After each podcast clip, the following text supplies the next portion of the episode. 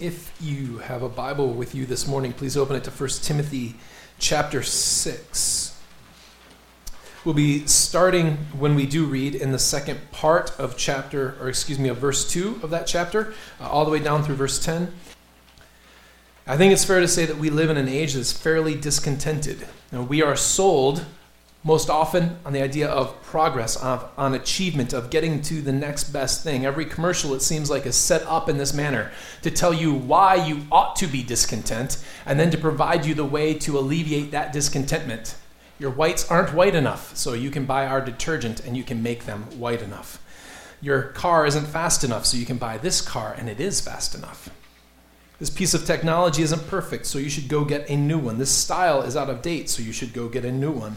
This works for you, but it could work a little bit better with all these bells and whistles, so you should go get a new one.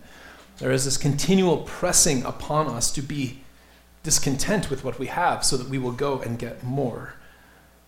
Now, while Americans generally, I think, are pressed upon this idea of being discontent, Christians have long sort of stood against this and not like trying to stand against being discontent in this world, but they have just shown a great contentment even with the lot that they are being have been given. Whether or not that is the martyrs throughout the Christian church or even the missionaries who labor sometimes for decades without seeing any sort of fruitful thing come from that. But they labor for decades simply because they are content to do work for God, even if God does not show them the fruit of their labors.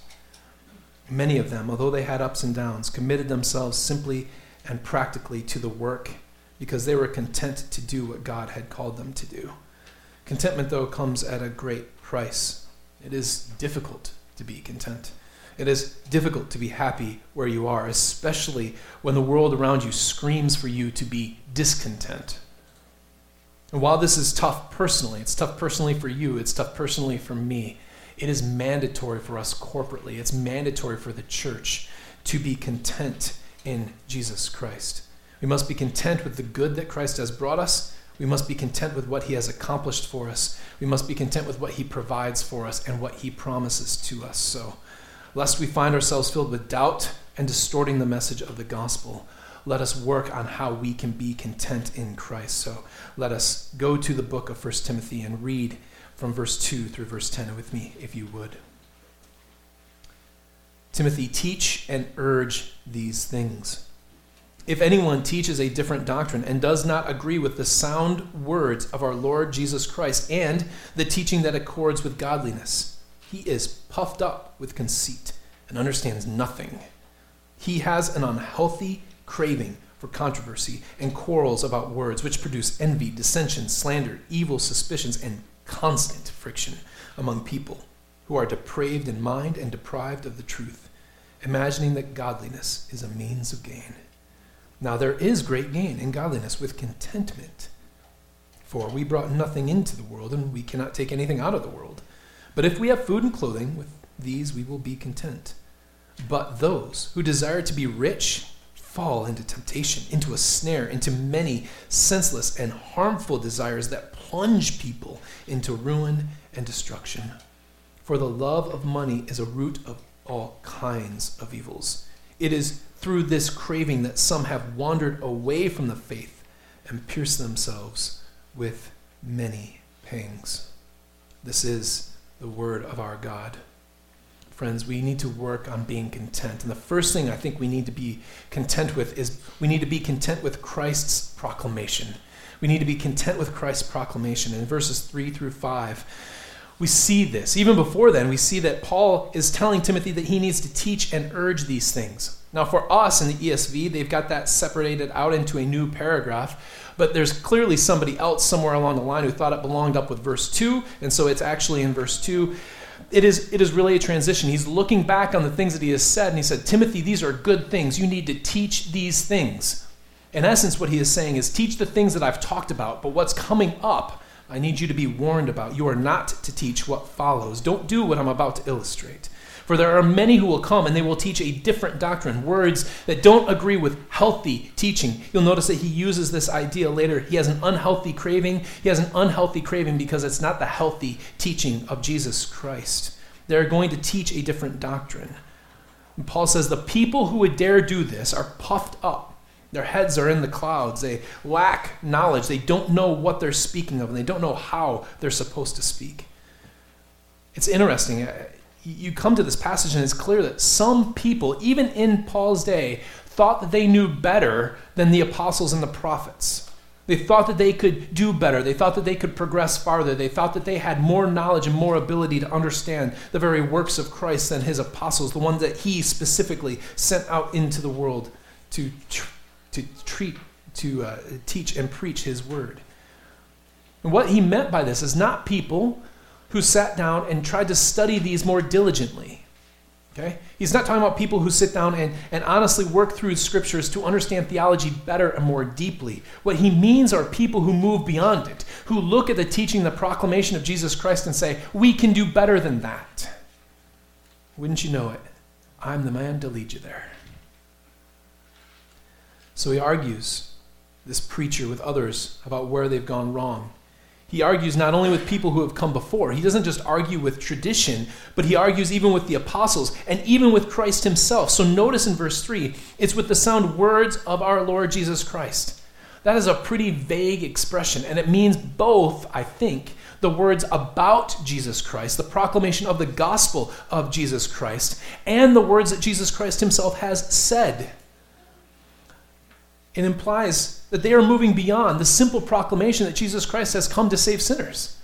Isn't this the very nature of what Paul said the gospel is? The saying is trustworthy and deserving of full acceptance. Jesus Christ came into the world to save sinners. No, they say, we can do better than that. that that's old hat.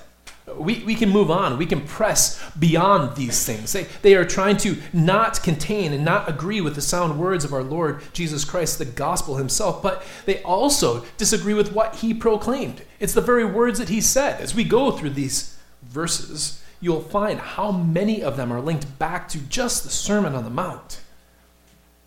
They don't like what Jesus has to say to them. They think that they can do better than them. What immense arrogance.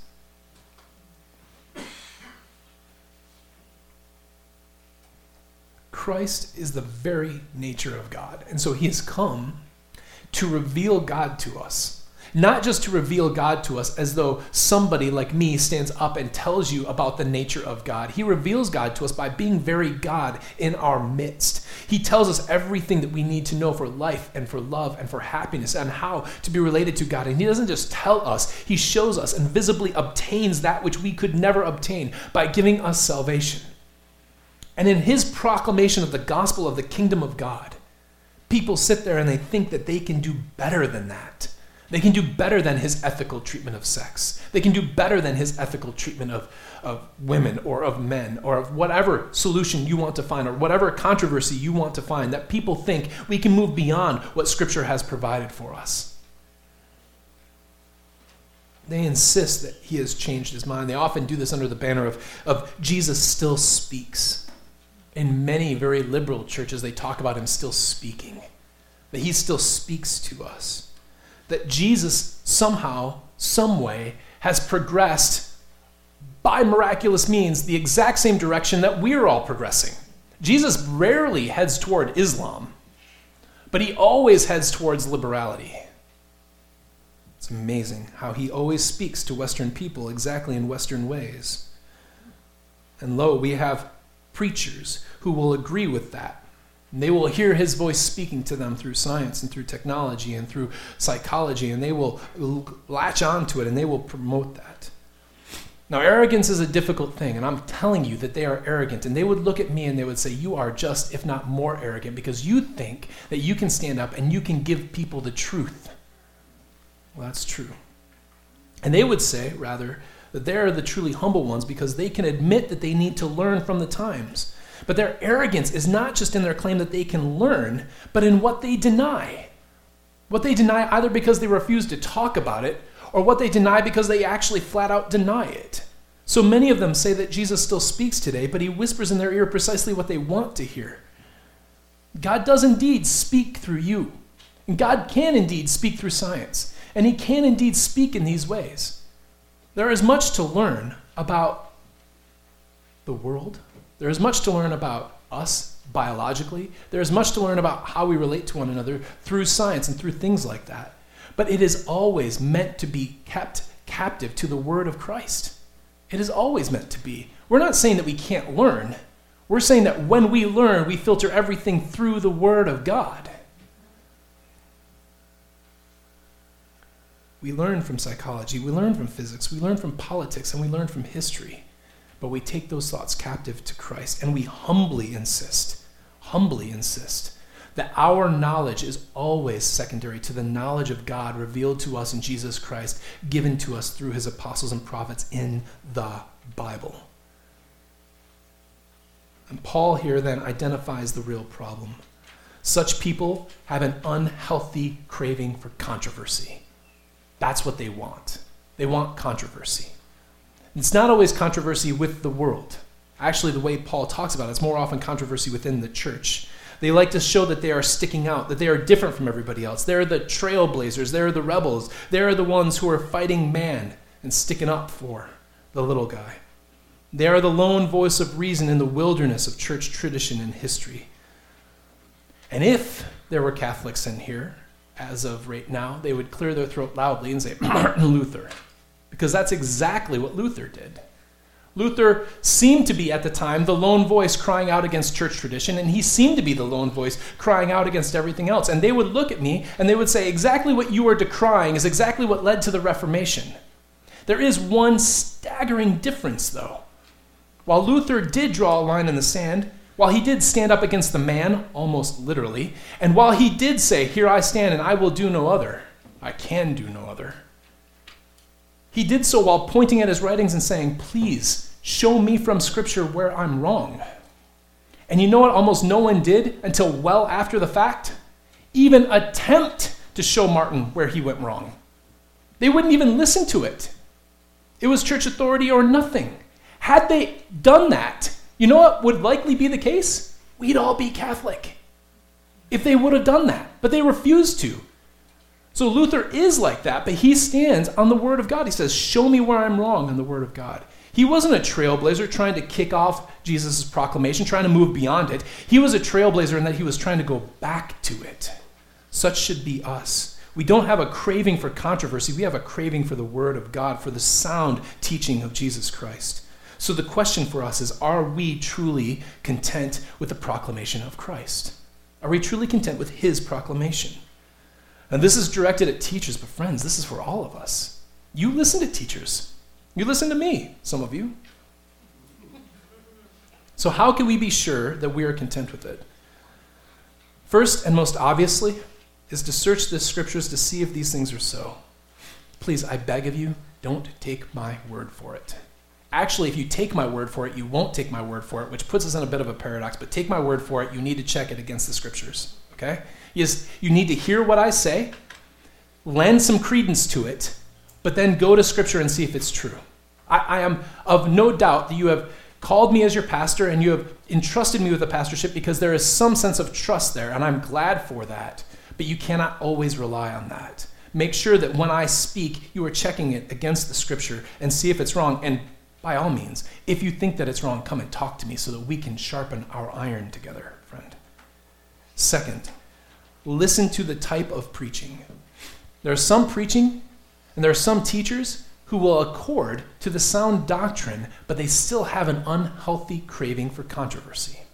So it's not just what they say, and it's not just checking it against the word, but it is also listening to the type of preaching that will be important. Is the preacher always setting up an us versus the world approach to everything? What is it that he takes the time to talk about? Does a preacher need to weigh in on every little controversy that's happening in the world? Does he have his grand opinion on every small facet of Christendom? Does he feel the need to reshape his congregation around these types of controversies? Does he feel the need to mention every sort of clickbaity idea that runs around the Christian world? If so, he likely has left the sound teaching and the sound doctrine of Jesus Christ without denying them. He has just moved on from them, and all he can talk about is women in ministry. Guess what? That is not what Paul has called you to do, friend. I'm afraid this type of stuff is readily present in sectors of Christianity, and especially those who hold tightly to the Word of God. too many Christian preachers of the Word of God hold tightly to making sure that they are convinced and they convince everybody around them of their opinion on every single controversy that comes down the pipe. Preach Jesus Christ. It doesn't mean that you don't have to have an opinion on those things, and it doesn't mean you don't have to stand up for what the Word says. But it does mean that the vast majority of your time is taken with preaching sound doctrine of Jesus Christ. Thirdly, see the fruit of their teaching. Jesus says this in Matthew 7, verses 15 through 20. Beware of false prophets who will come to you in sheep's clothing, but inwardly are ravenous wolves. You will recognize them by their fruits. They seem like they're sheep, they might even smell like sheep, they certainly look like sheep, but inside, all they're waiting is for a moment when you turn your back that they can pounce on you and get a little veal. They're looking to eat you. He says, You will recognize them by their fruits. Are grapes gathered from thorn bushes or figs from thistles? So every healthy tree bears good fruit, but the diseased tree bears bad fruit. A healthy tree cannot bear bad fruit, nor can a diseased tree bear good fruit. Every tree that does not bear good fruit is cut down and thrown into the fire. Thus you will recognize them by their fruits.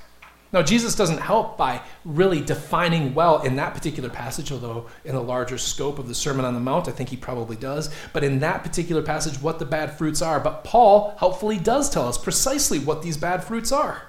These bad fruits are quarrels, they're envy, dissension, slander, evil suspicions, and constant friction amongst Christians.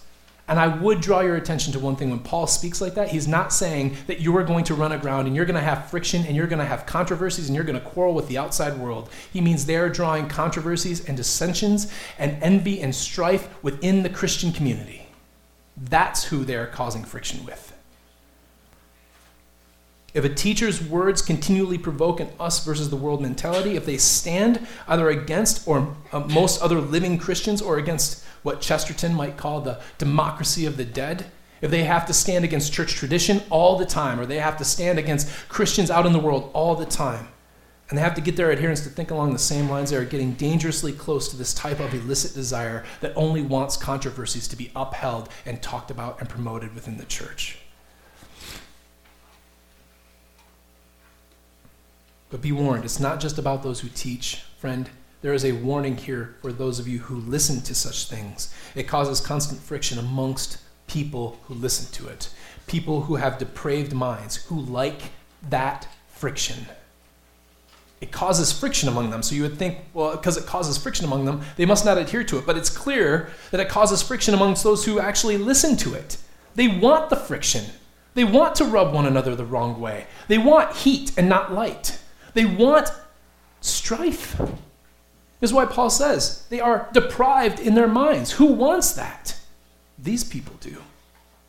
These people are the ones who leave anonymous, ugly notes on the bottom of every single web page that they can possibly come to.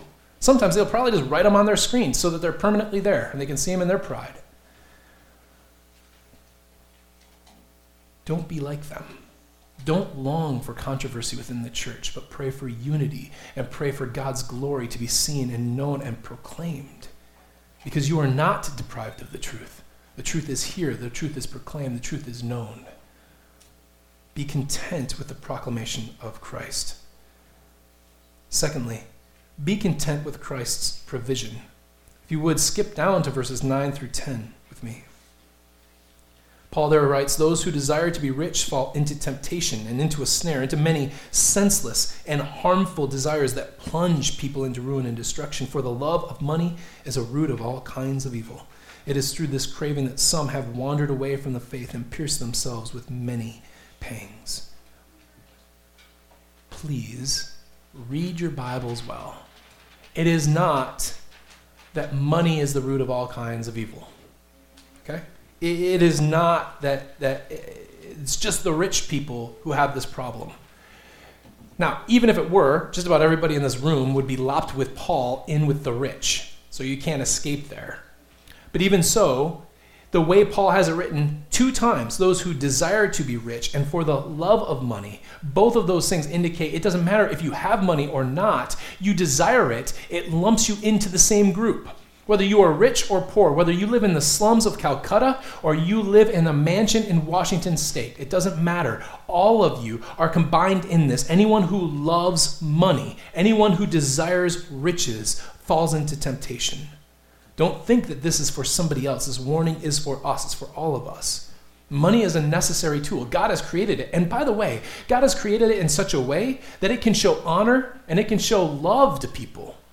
I know we talk about we talk about money not being necessary for love, like we like to quote the Beatles. Everyone loves to quote the Beatles on love. They're, they do not really know what love's about, but nevertheless, we like to quote the Beatles on love. And when they do that, they ignore what I think Paul has been saying for the past two sermons that we've had, both Doug's and mine previously, that money is a way to show honor to people. God has shown it that way. Money is frankly a way to show love to people, and taking care of them monetarily, you are showing them that you love them and you care for them. God has created money for good things, and it can be used for good things, but like every other good thing, the desire of it above other things that are better, and especially above God Himself, is an incredibly dangerous thing. Such a desire, Paul says, makes you fall into temptation. If gold is what you serve, you will break God's laws. You will ignore God's commands in order to serve gold. As Jesus said in Matthew 6:24, again in the Sermon on the Mount, no one can serve two masters, for either he will hate the one and love the other, or he will be devoted to the one and despise the other. You cannot serve God and money. You can try. Jesus doesn't say you can't try. You can try it.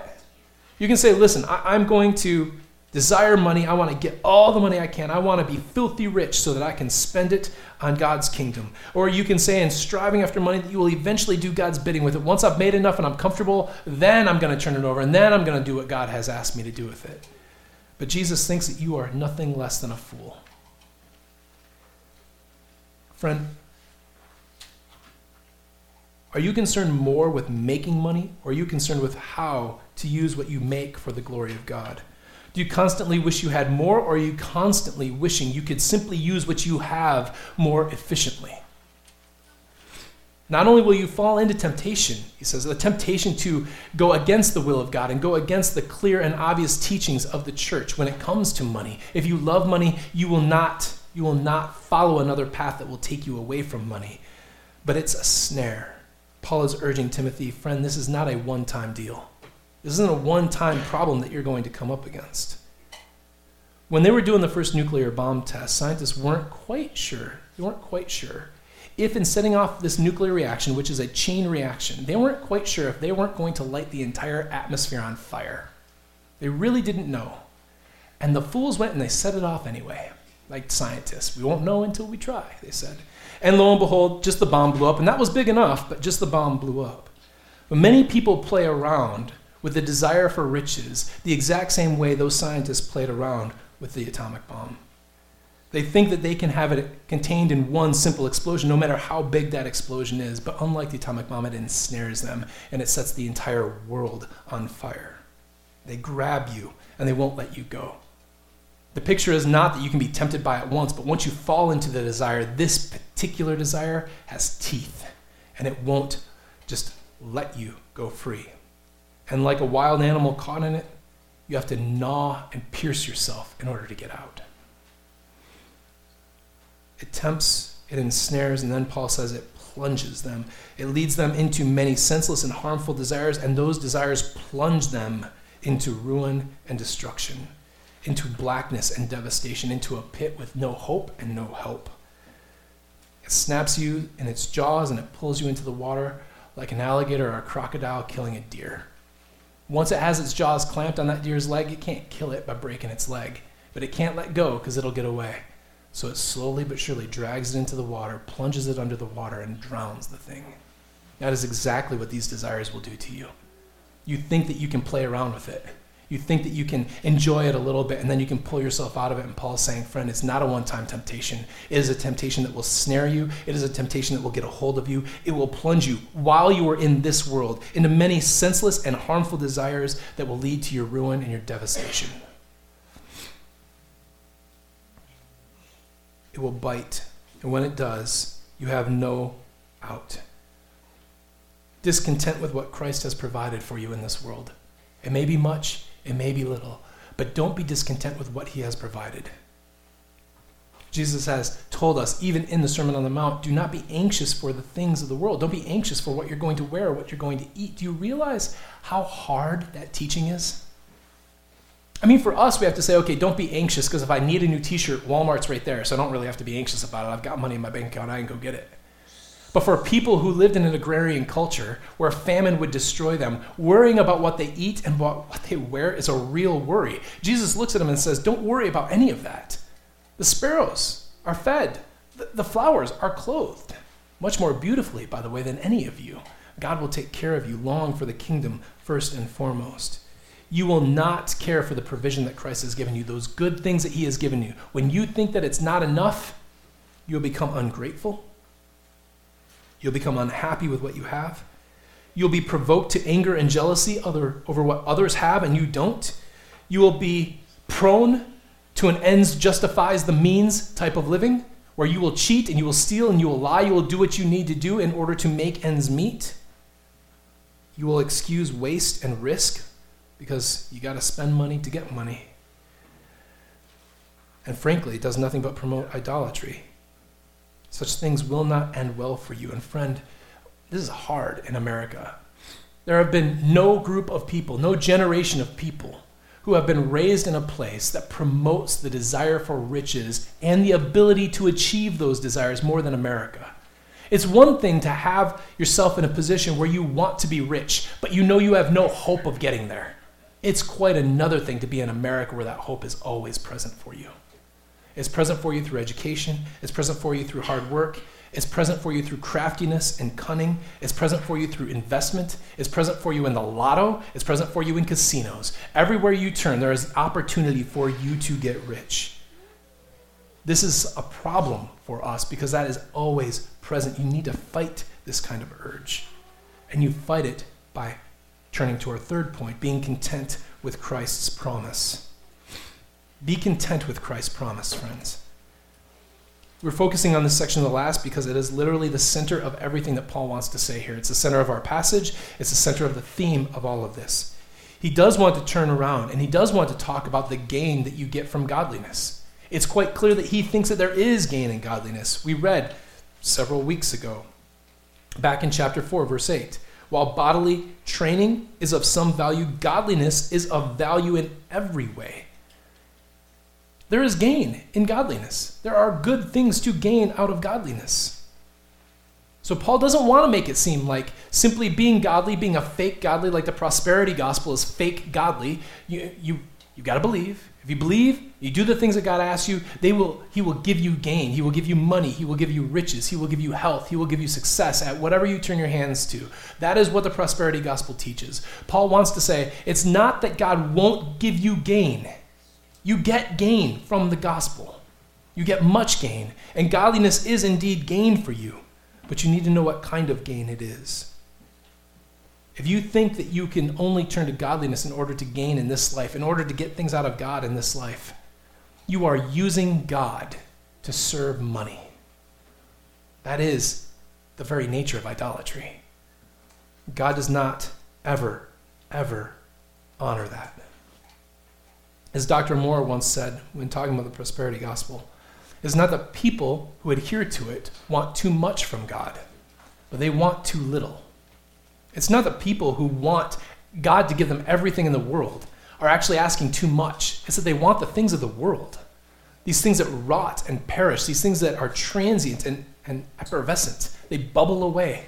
They're here one day and they're gone the next. It's not that they want too much, it's that they don't ask enough of God. Christ has promised you so much more. And notice also the beautiful balance that this particular passage gives to us. When we read, there is godliness is a means of gain in contentment. In contentment. Last week, Doug talked to you about double honor for elders. That is, that is a commandment that has been given to you. That is not a commandment that's been given to me. And it is not up for me to demand it of you. It's not up to me to insist it from you. If I wanted to do that, I would bring a friend from China and have him demand it of you for me. it's not my command, that's your command. So you are commanded to honor, as long as you find that I am those who labor in preaching and teaching worthy of a double honor, then you are to give me a double honor. It is not my job to insist of that from you. It is my job to be content. So we are balanced. I am content and you honor. I am content and you honor. That's what Paul is doing here, at least as part of this. We need to strive to be content with what we have. This is what Paul means when he says, If we have food and clothing, with these we will be content. He doesn't mean that that's all I need. He needs the Spirit of God. He wants Jesus to work through him. He's not going to be content until people hear the gospel proclaimed. He's not content if, if Timothy completely drops the ball on everything he's saying. Paul's not going to say, c'est la vie. He's not going to say that because French wasn't around then, but he's also not going to say it because that's not his attitude. He doesn't think that that's okay. What he's saying is if we have the bare essentials, we should be content with that. We shouldn't need more. That's for all of us. It's not just for me, it's for everyone. We need to be content. He says, You should have great gain and contentment. Notice the reason why there is great gain with contentment. There's great gain and contentment in the world because, he says in verse 7, for we brought nothing into the world, and we can't take anything out of it. He says, You came into the world naked and holding nothing. You will leave the world naked and holding nothing, and there's nothing you can do about it. The Egyptians stuffed junk into their coffins in order to make it with take that stuff with them across the river. And you know what we found? 3000 years later, all that stuff is still in their coffin and they ain't got a thing of it. You can't take it with you. That's a bumper sticker, but it's true. You can't ever take this stuff with you. And here it stays. Paul says, you need to be content with that because there will be a day when you're going to die and all your stuff is meaningless. Ecclesiastes said it this way in chapter 5, verses 13 through 16. There's a grievous evil that I have seen under the sun. Riches were kept by their owner to his hurt, and those riches were lost in a bad venture. And he is the father of a son, but he has nothing in his hand as he came from his mother's womb, he shall go again, naked as he came, and he shall take nothing for all of his toil, that he, may, that he may carry anything away in his hand. This is also a grievous evil. Just as he came, he shall go. And what gain is there to him who toils for the wind? You're, you're just, you're toiling for the wind. It's a vapor. It's here one day and it's gone the next. Jesus gets at the exact same idea in a much different way in Matthew chapter 6. Again, from the Sermon on the Mount, verses 19 through 21. Do not lay up for yourselves treasures on earth where moth and rust destroy and where thieves break in and steal. But lay up for yourselves treasures in heaven where neither moth nor rust destroys and where thieves do not break in and steal. For where your treasure is, there your heart will be also. Now, there are plenty of things in this world that moths don't eat, right? And that rust doesn't destroy. We can make rust proof things that moths can't eat. Jesus is not wrong. All he means is if thieves don't come in and take it away from you while it's still good, there will come a day when that thing that you honor and that thing that you want the most will be worthless. It will fade, it will break, it will dissolve. Something will happen to it. Entropy wins all the time. First Peter puts it this way for us Blessed be the God and Father of our Lord Jesus Christ. According to his great mercy, he has caused us to be born again to a living hope through the resurrection of Jesus Christ from the dead, to an inheritance that is imperishable, undefiled, unfading, kept in heaven for you. He says, Don't search for the things of this world. These, these things that are transient, these things that are going to go away, all these things that you work and you labor and you strive for so hard, they will all vanish one day. But there is a promise given to you that through the blood of Jesus Christ, through the work that He has done in making you one with God, overcoming your penalty, overcoming the debt that you owed to God by taking your death on a cross. He has given you eternal life if you trust in Him, and that eternal life comes with severe and major benefits. The first of which is that you are united with Christ and all of the benefits that accrue to that. So His justification is your justification, His resurrection is your resurrection, His life, your life, His inheritance, your inheritance. Let's strive after BMWs. Look at the world. And why strive after something that when you attain it might take away from the better thing that's coming to you? Why desire something that will eventually make you lose everything? What does it gain a man to gain the world and to lose his soul. Now, you might look at the passage, as you ought to do, and you might say, ah, there's not a lot of that in there. But I'm telling you, it is the basis of all Pauline ethics. Everything that Paul suffers, everything that he goes through, he filters through the promise of Christ that he will have better things to come. Romans 8:18, I consider that the sufferings of the present time are not worth comparing with the glory that's going to be revealed to us. Paul can suffer. In Philippians 4, he says, I'm content. Thanks for sending the parchment, guys. Thanks for sending the books. But I'm content. I don't need them. I know the secret. In 2 Corinthians 4:17, after, by the way, he says continually, I thought I was going to die. He says, I had a, a basically a death certificate written on me. My, my death was written down. It was going to happen. I thought I was going to die. He says, This light momentary affliction is preparing us for an eternal weight of glory beyond all comparison. His life was going to be taken from me. He says, meh, but a flesh wound.